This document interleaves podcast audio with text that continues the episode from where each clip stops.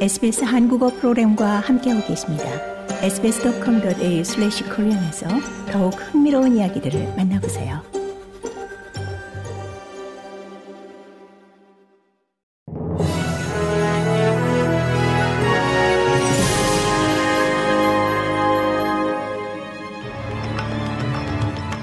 (2024년 2월 15일) 목요일 오전에 SBS 한국어 간추린 주요 뉴스입니다.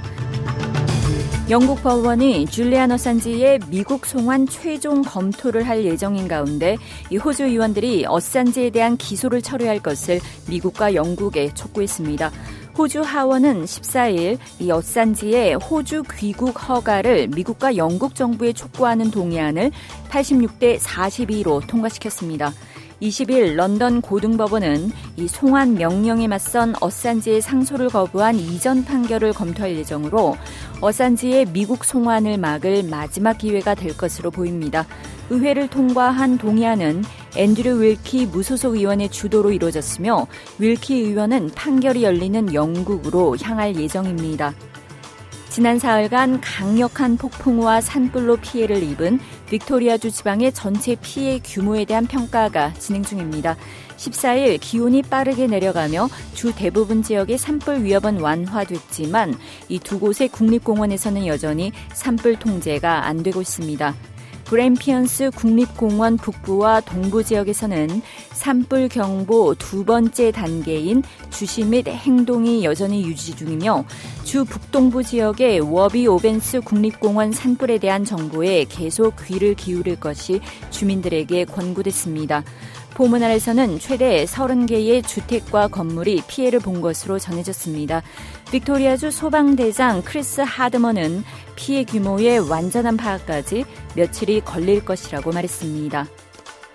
레베카 화이트 태즈매니아주 야당 당수가 이 3월 조기 총선에서 노동당이 과반 승리를 하기를 바란다면서 군소 정당들과 협상하는 일은 없을 것이라고 밝혔습니다. 제레미 록클리프 태즈매니아 주 총리는 14일 이 주 조기 총선을 3월 23일 실시할 것이라고 발표했습니다. 호주 내 유일한 자유당 정부인 태즈매니아 주정부는 지난해 5월 존 터커와 라라 알렉산더 의원이 자유당을 탈당해 무소속으로 전향하면서 소수 정부로 전락했습니다.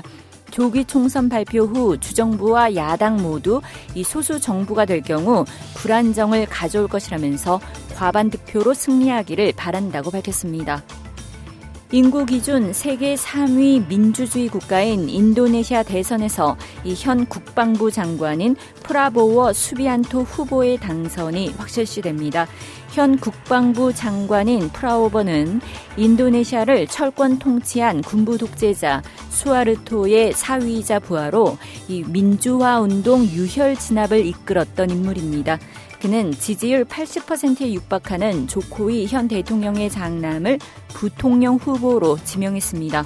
전문가들은 조코이 대통령의 정치 왕조가 펼쳐진 것이라면서 사실상 민주주의의 패배라고 평가했습니다. 북한 형제국을 자청하던 쿠바가 한국과 수교를 맺었습니다. 고국 외교부는 미국 뉴욕에서 이 두 나라 주 유엔 대표부가 대사급 외교 관계 수립에 합의했다고 밝혔습니다. 이로써 쿠바는 한국의 193번째 수교국이 됐습니다.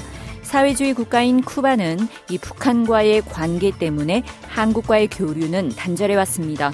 이번 쿠바와의 외교 관계 수립으로 이 한국과 수교를 맺지 않은 국가는 유엔 회원국 중 시리아 한 곳으로 줄었습니다. 이상이 2월 15일 목요일 오전에 SBS 간추린 주요 뉴스입니다.